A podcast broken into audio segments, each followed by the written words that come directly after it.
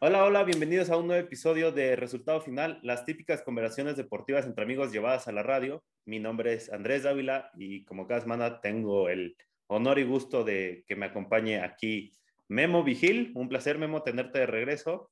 Y hoy tenemos un invitado especial enviado por Mariana para hablar de béisbol. Eh, se llama César, pero bueno, voy a dejar que él se presente. César, ¿por qué no dejas que pues, nuestra audiencia te conozca un poco más? Claro, pues antes que nada, muchas gracias por invitarme. Eh, pues bueno, me llamo César, tengo 23 años, sigo el béisbol aproximadamente desde hace 10, 12 años y pues le voy a los gigantes. Eso, eso equipo, eso. Mejor equipo del MLB, nada más, nada más voy avisando. Memo, lo siento, tuve que traerme refuerzos para, para el episodio de hoy para que estuviera un poco más nivelado. Sí, todavía no pasa nada, yo entiendo que los gigantes son buen equipo, yo pues me, me quedo con mis medias rojas. Además, ojo, ¿eh? Porque los gigantes ayer ya superaron el récord de victorias desde que se mudaron a San Francisco y están, si no mal recuerdo, a dos victorias de super, bueno, a tres, a dos de empatar y a tres de superar eh, su, su récord histórico que era de cuando eran los New York Giants. Em, digo, estamos grabando todo este episodio un poco antes de que termine la temporada, entonces eh, pues veremos, veremos si lo logran. Es increíble que se han mantenido como el mejor equipo de, la MLB, a pesar de que iniciando la temporada nadie les veía nada. Bueno, hasta, yo no les veía futuro por, por los padres y los Dodgers que decíamos que eran muy, muy dominantes y tenían un equipazo ahí en esa, en esta división y ahorita van que vuelan para, para ganar, ¿no? O sea, la Nacional Oeste, al grado que hay dos páginas que yo sigo de estadísticas que ya los marcan con más de 85% de probabilidades de ganarla, lo cual es, es considerable pensando que iniciaron con 5% de, déjate tú ganar la división, de llegar a playoffs, ¿no? Pero es un gusto, digo, ya lo habíamos hablado un poco más, no sé por qué quieran empezar. Yo creo que es, es importante que empecemos con, obviamente, ya va a iniciar la postemporada, de hecho este episodio es justamente para hablar de eso, de la temporada regular y cómo va a arrancar esta postemporada y mencionar los equipos que ya pasaron, o bueno, que están al día de hoy ya dentro y los que se están peleando todavía un lugar. Por parte de la americana ya pasaron los Rays, ya pasaron las Medias Rojas, ya pasaron los Astros como campeones divisionales. Eh, el wild card está más interesante porque se lo están peleando tus Medias Rojas, Memo, los Yankees, los Blue Jays y los Mariners, que los Mariners en la última semana han empezado un caos brutal ahí, al grado que está la posibilidad, así, matemática, de que haya un cuádruple empate entre esos cuatro equipos por el wild card y que se tengan que definir en uno a uno entre ellos. Eh, estaría más divertido que haya un triple para que se haya como más emoción, pero un cuádruple, pues tampoco, tampoco lo veo como malo. Del otro lado, en la nacional, es increíble. Eh, de momento, los campeones divisionales son los Gigantes, los Brewers, que ya la aseguraron, y Atlanta. Y el wild card ya está asegurado o Dodgers y, los Cardinales, o sería Dodgers y los Gigantes, ¿no? O sea, ya no hay más. Lo que se está definiendo todavía en la nacional es si los Phillies le llegan a quitar la corona divisional a Atlanta, que yo creo que hoy la pierden. O sea, honestamente, los Phillies yo creo que, bueno, no hoy, pero durante estos días la van a perder porque están jugando una serie contra Atlanta. Y yo creo que el día de hoy se puede definir el, el campeón de la nacional, no matemáticamente, pero sí muy práctico, porque si hoy los padres le ganan a los Dodgers, los van a y los gigantes ganan eh, contra los Rockies en casa, se van a poner a tres juegos con tres juegos eh, por jugarse y pues va a estar prácticamente definido, ¿no? Que, ayer, increíble, los Dodgers le dieron la vuelta a un partido que iban perdiendo por cuatro carreras en la séptima y octava entrada, fue una locura, yo me fui a dormir enojado, pero bueno, eh, ¿Por qué quieren empezar? ¿Por los equipos que sí van a estar o por los equipos que como tal no van a estar en la postemporada y que podemos llamar decepción como los padres? Pues, pues sí, una mega decepción los padres, ¿no? Yo creo, como, como, mencionabas eh, ya bien Andrés, pues, al principio pensábamos que era carrera de dos caballos, era Dodgers y Padres. Y yo a diferencia de, de ti, pero más alimentado por esperanza que por realidad, sí le tenía esperanza a, los Giants, porque como recordarán, los Giants se quedaron a una victoria de pasar a, esta rara postemporada que hubo la temporada pasada. Y considerando que pues, las circunstancias de cómo se jugó la temporada y cómo eh, había sido o estaba siendo la primera temporada de Gabe Kapler al frente del equipo, pues se, se, se percibían y dejaban buenas sensaciones, pero no para, no para ser el mejor equipo de la MLB, ¿eh? Exacto. No, para ser el, el, no para contender por el campeonato divisional de la Oeste, de la Nacional, y mucho menos, como mencionas, para ser el mejor, que se ha mantenido todo el año. Una estadística, creo que ahí en ESPN, noventa y tantos días, y eso, noventa y tantos días siendo el mejor equipo de las mayores, y eso ya tiene fácil un mes. Sí, sí, sí. No, es impresionante y estoy de acuerdo. Y bueno, yo como lo mencionas, incluso a pesar de ser mi equipo, eh, yo estaba esperanzado porque regresaba Buster Posey, que es el catcher y que sabemos todo lo vital que es para ese equipo, porque el año pasado no jugó. Pero pues quieras o no, yo decía, oye, pero es que contra los padres y contra los Dodgers, o sea, no vas a poder, o sea, competir tanto, ¿no? Yo, no, no es que yo haya dado, se enfrentaron, ellos se enfrentan 17 veces al año, ¿no? O sea, no es que yo haya dicho 17 derrotas contra esos equipos, pero sí yo veía tal vez 17, ¿no? O sea, o tal vez incluso 15-2, ¿no? Cosas así muy drásticas y que te iban a dejar al final fuera de la postemporada y fuera de contender por el título divisional. Y no, sabemos incluso que los gigantes le ganaron las series, bueno, todavía falta una serie contra los padres, pero básicamente han ganado todas sus series contra sus rivales divisionales y, han sabido también enfrentar a, otro, a otros demás equipos muy fuertes. O sea, Impresionante lo que ha hecho Gabe Kapler con un equipo que, resaltar, ojo, tiene el promedio de edad más grande de las mayores, ¿eh? Y, no es poca cosa, porque sus estrellas, tanto Buster Posey como Brandon Crawford y como Brandon Bell, tienen 33, 34 años que ya no esperarías básicamente que fueran candidatos de MVP o que sean los pilares de un equipo que es el número uno de las mayores, ¿no? Yo creo que tiene mucho que ver con eso y para empezarlo a encaminar la discusión hacia otros equipos, es una de las diferencias que yo le veo a los gigantes.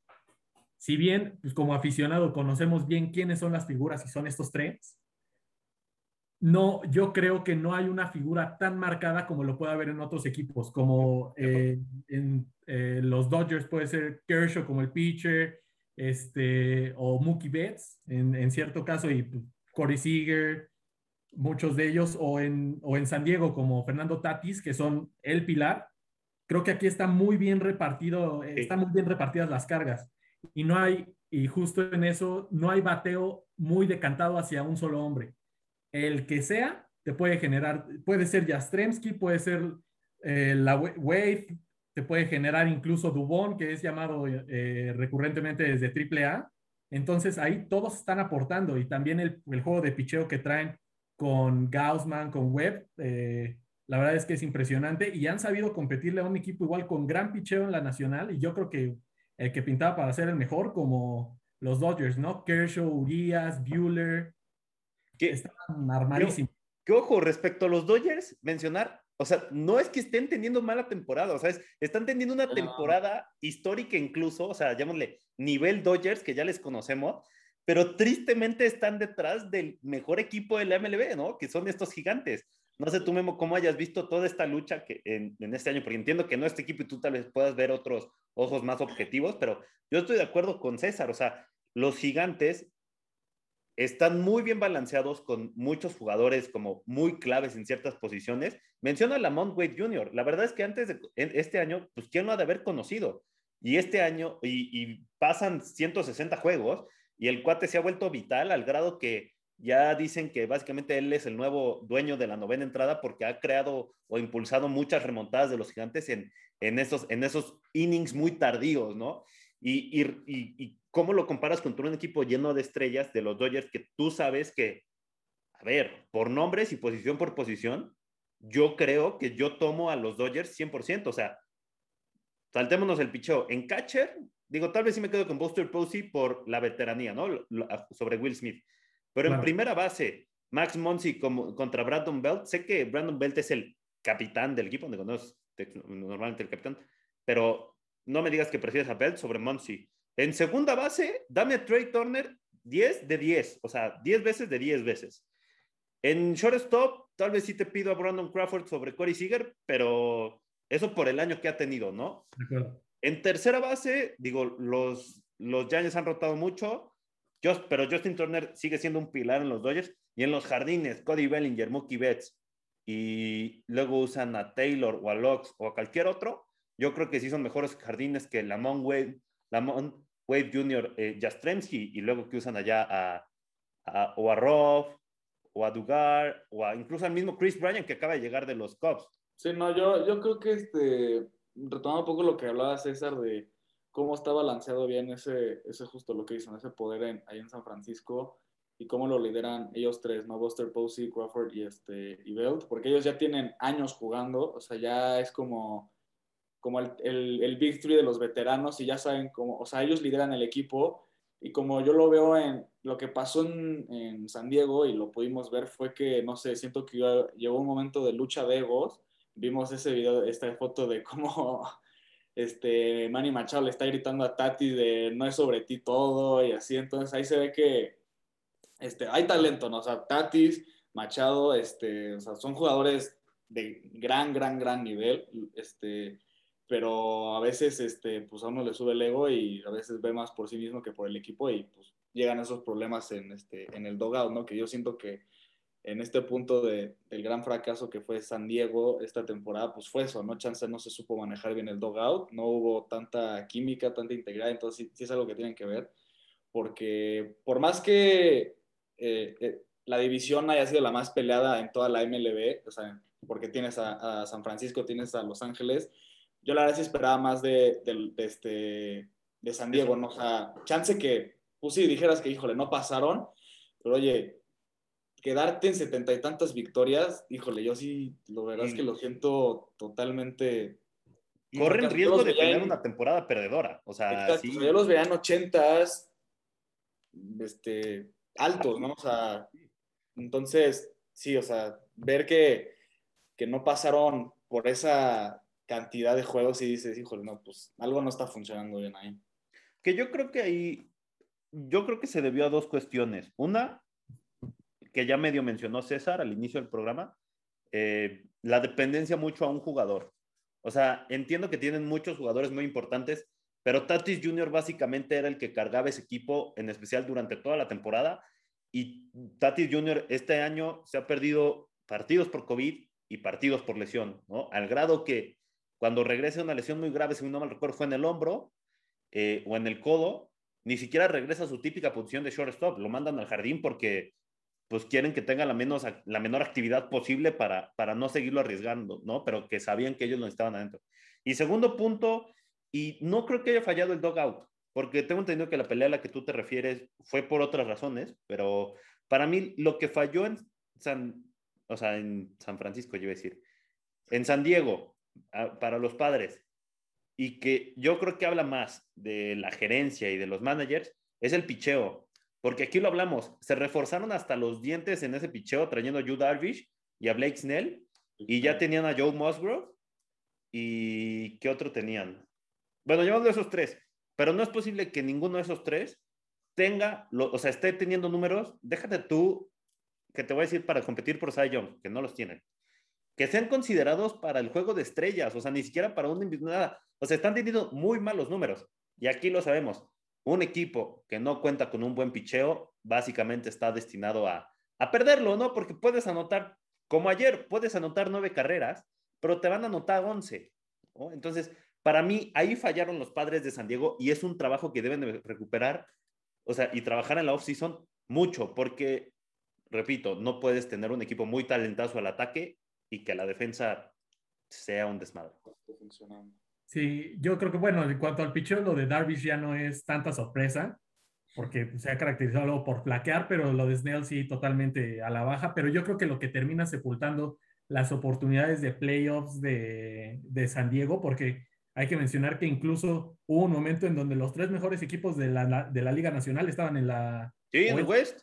Entonces, eh, yo creo que lo que termina dándole en la torre a esas aspiraciones, también, además de los conflictos internos que pudo haber habido y el mal manejo, es eh, pues, esta seguidilla de victorias que tuvo que tuvo los que tuvieron los Cardenales, ¿no? 17 creo que fueron y la acaban de perder. Eso les puso el comodín en la bolsa y adiós a los a todas las aspiraciones. Que, ahorita están en 17 después del juego de anoche y yo creo que pueden llegar, o sea, no invictos, ¿no? Pero con la racha intacta hasta playoffs.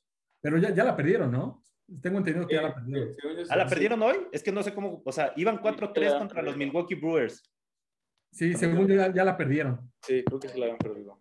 No, y, y no estoy de acuerdo. A ver, en el béisbol, y, y, yo como lo puse, ah, creo que no puse el tweet, pero lo importante no es cuándo llegas, ¿no? Porque, por ejemplo, San Francisco fue el primero, primer equipo en toda la liga en asegurar su playoff, ¿no? Incluso fue históricamente el momento más temprano, o sea, en el, en el año, este, en su historia que, que, lo han conseguido, pero no es, como, no es cuando llegas, sino cómo llegas, ¿no? Y los Cardenales, para mí, o sea, con el respeto que me merece mi equipo y los Dodgers, creo que son ahorita el mejor equipo de la nacional y van a llegar, digo, ya dijiste que ya perdieron, pero van a llegar tan embalados que, que ojo, ¿no? Y, tristemente, yo ya lo había pensado, em, se van a enfrentar y se van a eliminar los tres mejores equipos de la nacional en las primeras dos rondas, ¿no? O sea, los Brewers y ya sea Atlanta o Filadelfia van a tener un camino bastante cómodo a la serie de campeonato, si no lo quieres decir hasta la serie hasta la Serie Mundial por el desgaste que puedan tener uno de otro. Eh, sí, yo sí creo que, que, lo de los Cardenales afecta, pero, pero los padres ya venían mal. O sea, sé que los padres tenían todavía chances, porque, a ver, los Cardenales pasaron de tener 5% de probabilidades de llegar al playoff iniciando septiembre a tener el 100%, o sea, lo aseguraron hace dos días. Em, pero yo sí creo que fue uso un, un, muy mal manejo de no saber jugar partidos o no saber manejar partidos, no saber, si lo quieres decir, no ganarlos, pero cerrarlos. O sea, no es posible que, lo, de, lo de anoche, no es posible que tengas ventaja de cuatro carreras contra los Dodgers. A ver, entiendo que son los Dodgers, pero tú eres los padres, tienes un equipazo, ¿no? O sea, pelea, ¿no? ayer yo que estaba viendo el juego, a mí se me hizo increíble. Dos home runs seguidos, o sea, en dos turnos al bate, así, al hilo, ¿no? En el tercero saca un out y hasta yo lo pensé y dije, bueno, ya se cumplió la regla de tres batadores, sácalo, este cuate está dejando la bola muy, muy arriba, o sea, porque incluso el out que saca fue un elevado al, jardín central, pero que se pudo haber ido, o sea, no estuvo, no estuvo a, por mucho de, no, de irse. Entonces, yo creo que ha sido un muy mal manejo del manager en especial, eh, y no se diga del, del entrenador de pitchers eh, que tengan ahí en San Diego. Sí, totalmente digo, es, es aunado a los problemas que ya tenían, ¿no? Y, la verdad, vamos a ser honestos, o sea, los Cardenales aprovecharon todas estas eh, oportunidades que le dieron tanto los padres como los Reds, que también estaban, estaban compitiendo. Eh, para cerrar con la nacional, yo les quiero preguntar, eh, ¿quién se mete, Atlanta o Filadelfia? ¿Y por qué les gustaría que se metiera cada uno? Empecemos con César, que es el invitado. Bueno, yo creo que Atlanta. Yo creo que pues, Atlanta ha tenido temporadas eh, muy buenas en los últimos años. Creo que sigue teniendo esa inercia y ese punch, eh, pues tanto a la ofensiva como su mejor jugador, ¿eh? Y creo que, exacto, y sin su mejor jugador. Y ahorita creo, o a mí me gustaría más, se me haría más interesante y más atractiva ver una, en estos momentos una serie mundial con Atlanta, o más bien una postemporada con Atlanta que con los Phillies. Simplemente por eso. Quiero como ese, es más saborcito y sería como más completa. Ok, me gusta. ¿Tú, Memo? Yo, este, igual, me gusta el Atlanta porque desde hace varias temporadas es mi caballo, siempre ha sido mi caballo negro en playoffs, entonces, este, me encantaría que, este, se metieran. También me gustaría Filadelfia en el aspecto porque Bryce Harper está teniendo una temporada histórica, ¿eh? Ah, no. Sí, sí está en Philly, sí está en Filadelfia, ¿no? sí, sí, sí, sí, sí, sí está en Filadelfia. O sea, de, de ahora sí, de por fin que está teniendo su gran temporada después del contratazo que tuvo. Pero regreso, Atlanta desde hace varias temporadas ha sido mi, mi caballo negro y como dicen, sin su mejor jugador, se están metiendo en postemporada y este y pues en el béisbol puede pasar lo que sea, es lo, hermoso de este deporte, entonces en una de esas llegan hasta el clásico de otoño, entonces a mí me gustaría, igual que César, ver Atlanta ahí en la postemporada.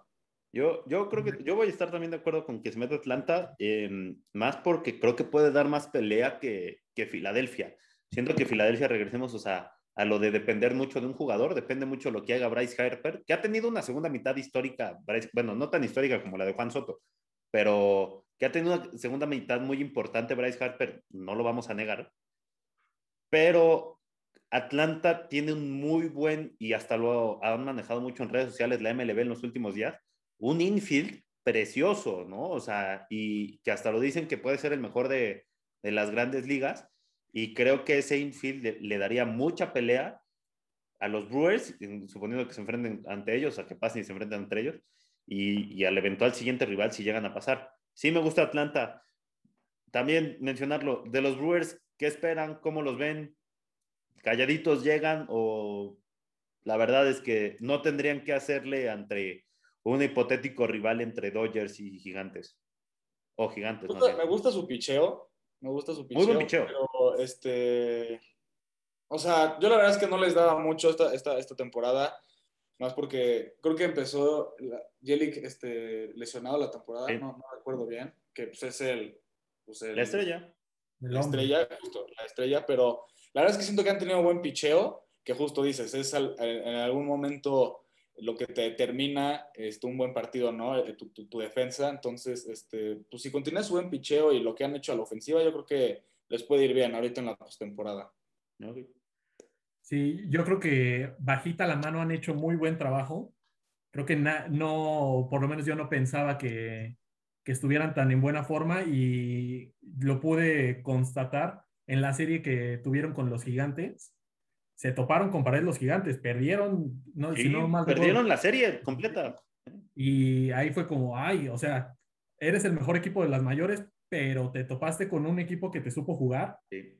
Entonces, sí es interesante ahí lo que pueda demostrar Milwaukee. Ok, me gusta.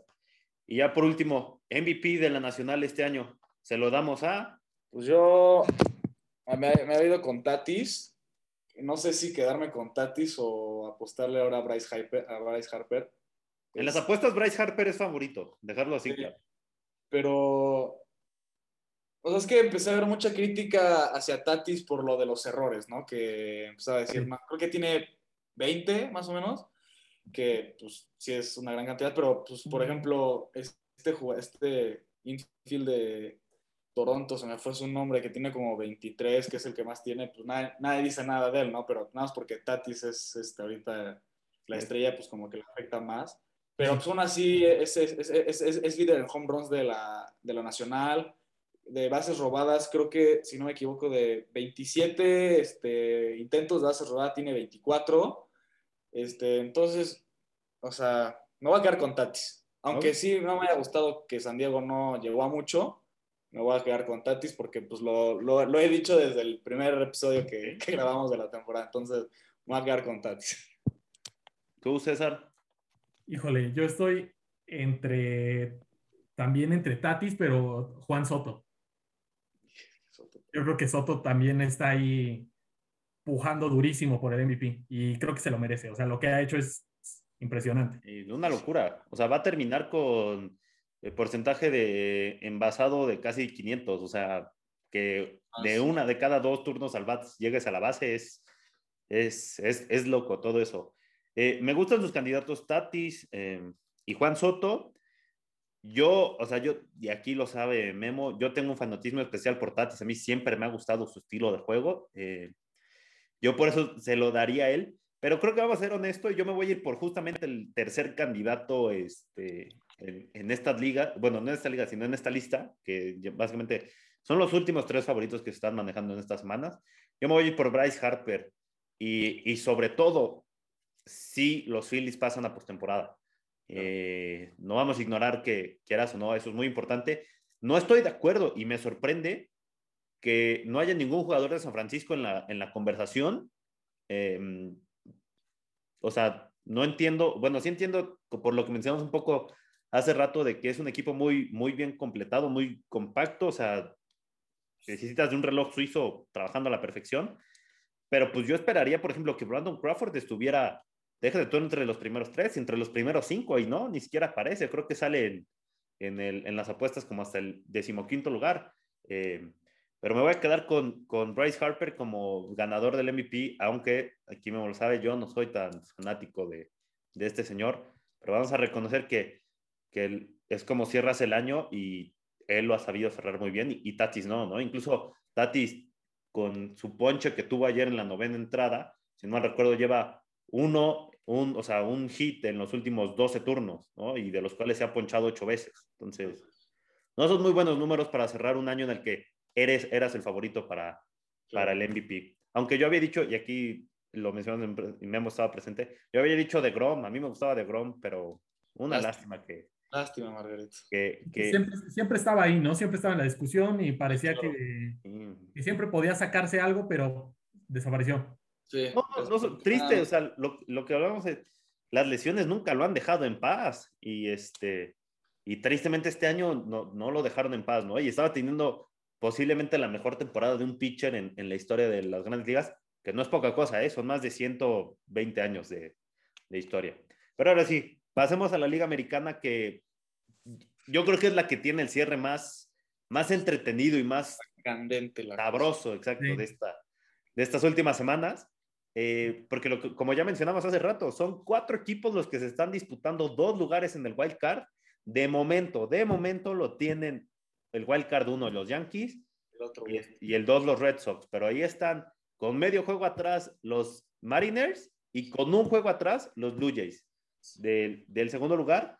Eh, no sé, ¿cómo han visto a la americana? Empecemos ahora sí que por Memo, porque es el que le vaya a los Red Sox. O sea, ¿cómo lo has visto? Fue una locura la serie, el pues, clásico, el fin de semana, pero no sé, ¿ya superaste esas derrotas? pues siempre duele, ¿no? Ese, este, más perder contra los Yankees, ¿no? Porque es el clásico de clásicos, pero, o sea, así como hablamos de San Francisco, también yo creo que no, nadie daba nada por, por Boston en un inicio, este, porque la temporada pasada, no, pues terrible, ¿no? O sea, eh, bueno, aparte de por lo de COVID, pero también después de la Serie Mundial, pues nos dio la resaca del campeón de una manera. Sin Cora, ¿no? El año pasado no tuvieron. exacto, entonces ya regresa Cora y este, JD Martínez regresó a ser JD Martínez un rato durante la temporada. Creo que fuimos el, el, primer equipo en la americana en llegar a 50 victorias, que fue como, venga, Boston va bien, pero luego tuvimos una racha terrible un poquito antes del, del All-Star. Y ya en la segunda mitad, pues ha ido variando, ¿no? Pero pues, es un equipo que me gusta mucho, de que está Verdugo, está este Kike Hernández, que desde que estaba en, en los Dodgers me encanta, de Bears, este, Bogarts, Chris Sale ya regresó y pues ahí anda como retomando el ritmo, ha estado pichando bien, pero pues para retomar el nivel en el que estaba, pues toma tiempo. Pero pues sí, los Yankees también ha variado mucho de que también decíamos, si los Yankees se mantienen sanos este, y pueden hacer lo que Stanton puede hacer, lo que este, George puede hacer, y bueno, Stanton ahorita en, en el class, eh, contra Boston en los últimos partidos ha sido una locura, este, los home runs que ha metido, pues por él, este, ese partido que estuvo muy bueno este, el fin de semana de, contra Boston, pues Stanton fue el que dio el, la sentencia. Este, pero sí está, está muy bueno también Tampa, que pues al, al ver que se había ido, este, ¿cómo se llama? Blake Snell. Blake Snell, dijimos, no, pues ya des, deshiciste tu equipo porque, o sea, bueno, no lo deshiciste, pero diste una parte importante y eso puede hacer que se quiebre y pues bueno, ahorita está hasta arriba de, de la americana este, este, ¿no? Houston, pues ha sido muy consistente, ¿no? O sea, por más que lo todo el escándalo, a la gente ya no le guste Houston, pues han sido consistentes. Sigue siendo básicamente el mismo equipo de siempre. Correa, este, Bregman, este, ay, se me olvidó el segunda base. Altuve. Altuve. Altuve. Entonces, pues como que no, no ha variado mucho. Y bueno, el que yo he dicho desde hace un rato que los quería ver en la Serie Mundial, pues es Chicago, ¿no? Es este, desde que ganó el MVP la temporada pasada, este... José Abreu. José Abreu, eh, entonces este, a mí me gusta White Sox, han estado jugando muy bien. Entonces, pues sí, ha sido una, este, la Liga Americana ha sido muy, muy competitiva. No sé ustedes cómo la, cómo la han visto. ¿Tú cómo la ves, César? Sí, eh, en cuanto general, creo que Tampa también demostró como esa inercia que ya tenía de la temporada pasada. Yo creo que si, si la temporada del COVID hubiera sido una temporada de 162 juegos, yo creo que ellos se lo hubieran llevado, sin ningún lugar a duda.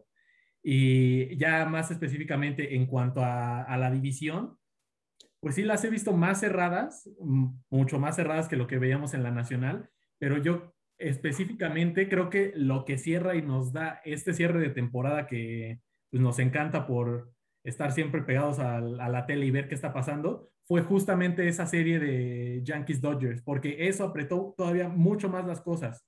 Entonces puso en aprietos a, los Medias Rojas y ahí los Mariners que pues, igual como que no traían nada y apretaron las tuercas y ahorita están a nada de, de colarse por ahí. Entonces creo que también se han juntado muchos factores que eh, con, muy, con un timing muy preciso para poder tener este, este cierre de, de cardíacos, ¿no? Sí, totalmente. Yo, yo voy a estar de acuerdo. Eh, yo también, yo soy uno de los que tampoco, yo honestamente no veía Tampa este, teniendo el mismo nivel que el año pasado. O, a ver, si no fue una temporada tan larga el año pasado, yo dije, no, no podemos juzgarla tanto, ¿no? O, sea, o qué tanto podríamos juzgar a un equipo con nada más haber jugado, creo que fueron 72 partidos, ¿no? Según yo fue la temporada. 60, por ahí. Por ahí fue. Fueron sí. bien poquitos. Yo, yo, la verdad, no veía Tampa convirtiendo y, y, bueno, menos estando en una división con los Yankees.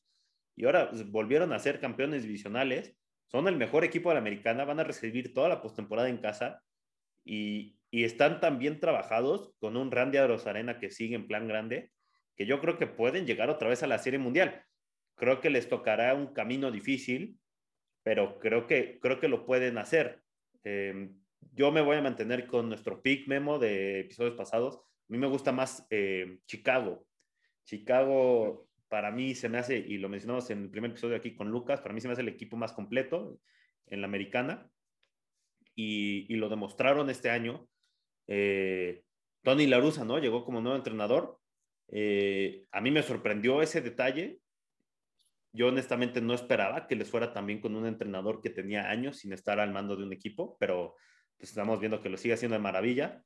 Y, este, y sobre estos duelos de wildcard que, que ustedes mencionan, a, a, mí me parece impresionante y yo, y yo encantado. Como dicen, es, es lo que nos gusta del béisbol, ¿no? Y, y a mí me gustaría ver que de la nada se dé un empate, ¿no? Porque es más béisbol gratis, si lo quieres ver así. Eh, porque quieras o no, creo que una postemporada sin Yankees no vende, sin Red Sox no vende. Y ahora quítale a los, quítale a los dos y creo que la MLB se va a ver en, un serio problema. Y la verdad es que a mí me gustaría honestamente que sí pasen Red Sox y Yankees, pero me va a ser sorprendente y esto creo que me va a dar un punto más a, favor de, de, lo de un equipo necesita su picheo, eh, que los Blue Jays no pasen. Son el equipo con mejor ofensiva de toda la MLB y, y tristemente se van a quedar fuera con un Vladimir Guerrero que empezó a tener un cierre de temporada espectacular y loco. Con un, un ¿Mande? Que Vladi Guerrero, yo sólido candidato para. Ah, sí, sólido. Este, pero también tenemos a. Es Mar. No, es Trevor Simeon, ¿no? ¿Es Trevor o Marcus? El segunda base. Que impuso ya incluso récord de home runs para un segunda base en la historia del MLB. Eh, o sea, los Blue Jays tienen un equipo ofensivo bastante importante y, y tristemente se, se, se, van a quedar fuera, a mi parecer. Esperemos que no. Bueno, esperemos se pueda dar ahí un tipo de empate para, para ¿cómo se dice? Para que haya, béisbol gratis. Y no sé ustedes qué opinen, si, si quieren hablar de, de, un equipo en especial eh, que les llame la atención para esta postemporada de la americana que pueda llegar a ser caballo negro como ponían Atlanta o, o, o, ven ya muy decantado un equipo, bueno, dos equipos más bien, de llegar hasta la serie del campeonato de la Liga Americana. Yo voy a ponerle caballo negro a mi equipo. Yo voy a ir este, todos con, con, mi equipo, porque la verdad es que ha sido una muy buena temporada. Y ahorita, o sea, de por sí el béisbol de la postemporada es, sea el juego que sea, sea el equipo que sea, un juego postemporada es hermoso. Y ahora, tener un wild card posiblemente, que sea el clásico de clásicos del béisbol. Va y es un juego a todo nada. Exacto, o sea, y entonces va a ser, o sea, va a estar hermoso ese juego, entonces se va a poner muy bueno. Y si lo gana Boston, pues vamos con todo. Yo, yo voy Boston como mi caballo negro. Además, resaltar, que es lo que también hemos hablado aquí, tienen experiencia de postemporada y de campeones, o sea, no, no es poca cosa. Y no hace mucho, ¿eh? Recordamos, hace tres añitos. Sí, sí, sí. Esta ya es de hace mucho, pero hace tres añitos estuvimos ahí. ¿Tú, César? Sí me gustaría ver un juego de comodín entre Yankees y Red Sox, pero también tengo ahí como esa inquietud de ver y de que se cuelen lo- los Mariners ahí a- por el comodín. Con el perdón de Memo, pues tendría que, salir ahí lo- los medias rojas, pero simplemente para variarle. Ok. Sí, Para claro. variarle un poquito, pero sí el morbo siempre, siempre Claro. quiere ver ahí el clásico. Y yo creo que el candidato obvio para llegar a la, por la serie de campeonato de la liga creo que es eh, Tampa, pero el otro y yo, al que yo veo igual muy peligroso es este a, a Chicago.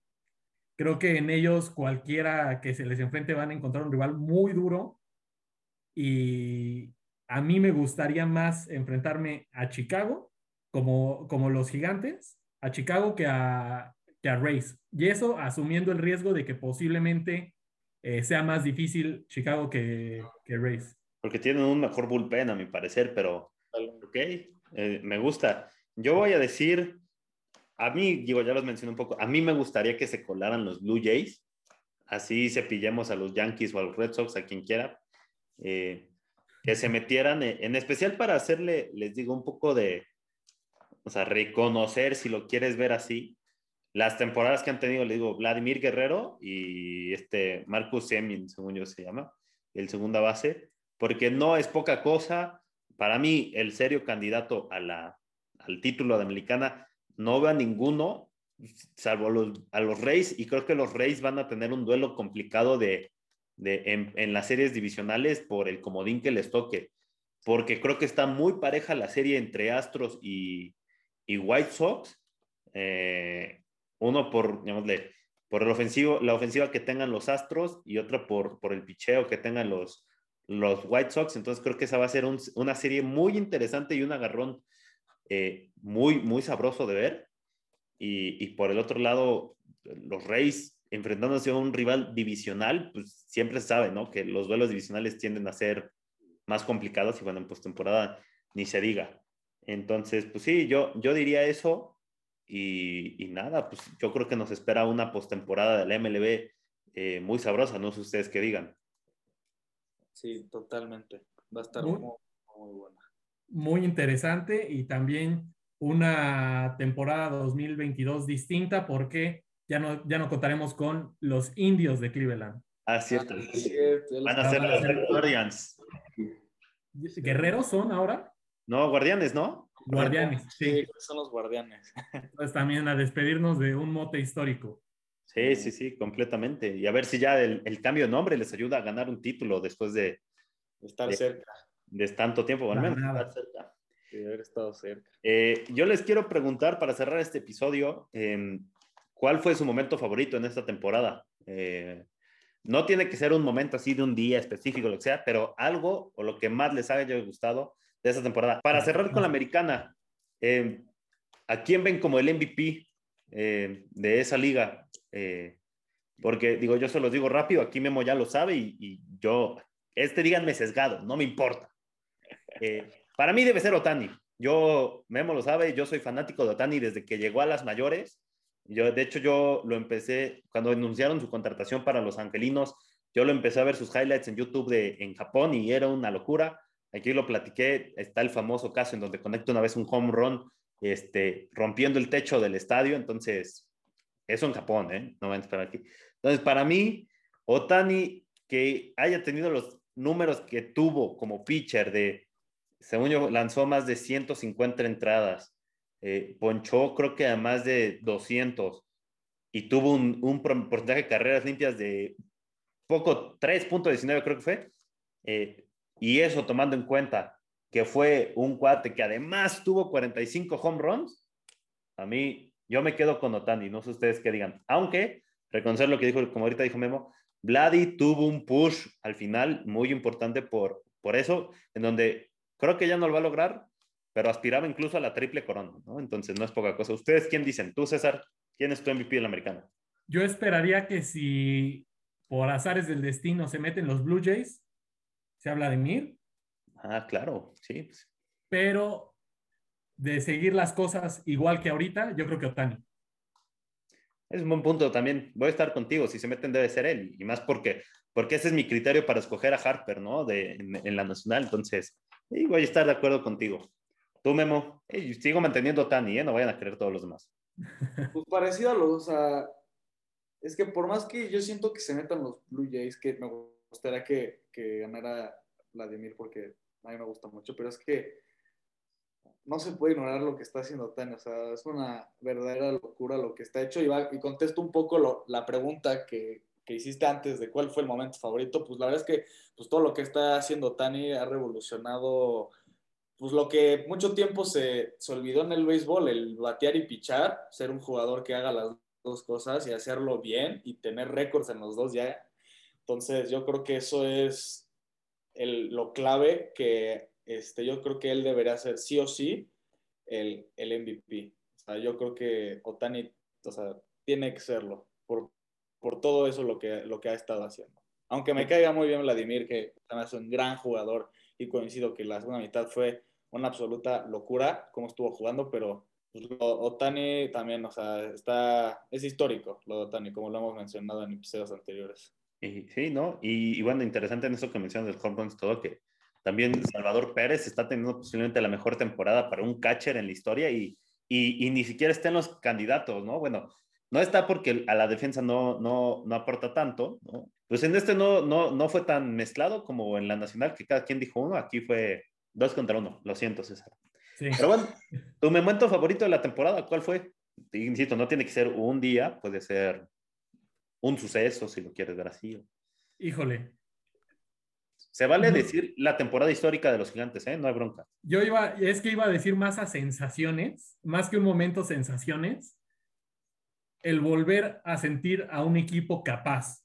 Eso sí. E, eso eh, para mí fue, es con lo que me quedo porque después de no tener presencia en postemporada desde el 2015. 16, ¿no? 16, porque nos eliminaron los Cops que terminaron siendo campeones. O 2016, este, hoy por fin, el momento en el que ya se aseguró la postemporada, para mí fue liberar como sí, sí, sí. La, la, tensión de llegan o no llegan, se desinflan o no, pues no se han desinflado, ya ahí van, y ahí eso van. es con lo que yo me quedo. ¿eh? Ese, ese relief. Sí. Me gusta. Y es más, vamos a decirlo, le vamos a pegar un, un, parche. un parche. más a esta gorra, vas a ver. Eh, ya hay que actualizar esta igual. Sí. 14 ya queda viejita. Esta, esta está mejor. no, yo me voy a quedar. Eh, sí, me gustó mucho lo de las gigantes, no puedo negarlo. Me gustó mucho lo de Otani, no lo voy a negar. Pero yo creo que, mi, y díganme romántico, no me importa. Pero mi momento favorito en, en todo el año es el del pitcher de los Arizona Diamondbacks que debuta como abridor, porque no era su primer partido en la MLB, que debuta como abridor y se avienta, si no mal recuerdo, un sin hit ni carrera. Sí. Sí. Y contra los padres, que no era poca cosa, o sea, los padres entendemos como uno de los mejores equipos bateadores de esta liga, se avienta un partido excepcional eh, incluso cuando ponen en las gradas a su papá llorando porque era su debut y estaba logrando eso. Y, eh, aquí con nosotros como conocedores del béisbol sabemos que hacer un juego perfecto es prácticamente imposible, ¿no? Un sin hit ni carrera es un poco menos imposible, pero también es muy difícil. Y el hecho... Sí, es, es, alcanzable, pero sigue siendo una gran hazaña. Sí, sí, ¿no? Y que este cuate lo haya hecho en su primera apertura como titular, no, como, como abridor, perdón, en, en las grandes ligas, eh, no sé, es mi momento favorito, aunque sí está ahí también acompañándolo el temporadón que han tenido los gigantes, ¿no? O sea, yo tenía mis dudas sobre la contratación de Gabe Kapler el, el año pasado, y ya con esto me cayó la boca, yo ya estoy, estoy para darle una renovación de contrato a 20 años si el cuate lo quiere, ¿no? O sea, que se haga nuestro nuevo manager para toda la vida porque sí, como dices, las sensaciones que, que, han dejado estos gigantes de San Francisco es básicamente que en serio le pueden ganar a cualquiera, así estén perdiendo en, casi casi en la novena entrada, ¿no? Entonces, es, es grato ver todo eso. Nada, Eh, eso ha sido todo por esta semana. Muchas gracias por escucharnos una semana más aquí en Resultado Final, las típicas conversaciones deportivas entre amigos llevadas a la radio. Gracias, César, por venir. no, al contrario, muchas gracias a, ambos por invitarme y encantado de siempre hablar con amigos de béisbol. Aquí ya lo, venlo agendando si quieres, para cuando vaya a iniciar la Serie Mundial, que es a finales de octubre, venlo agendando. Estás cordialmente invitado a, a regresar y hablar de nuestros pronósticos para, como tal, la Serie Mundial. Muchas gracias, ya, ya está en el calendario y encantado. Perfecto. Memo, muchas gracias por acompañarme una semana más. Eh, mucho éxito a tus Red Sox en este cierre de temporada. Sí se puede. Ahí los esperamos. Y nada, coméntenos ustedes qué, qué opinaron de esta temporada de, de, las grandes ligas, que no terminó siendo tan histórica como perfilaba de un inicio, pero pues fue, fue agradable verla. Y nos vemos la próxima semana aquí en Resultado Final. Hasta la próxima.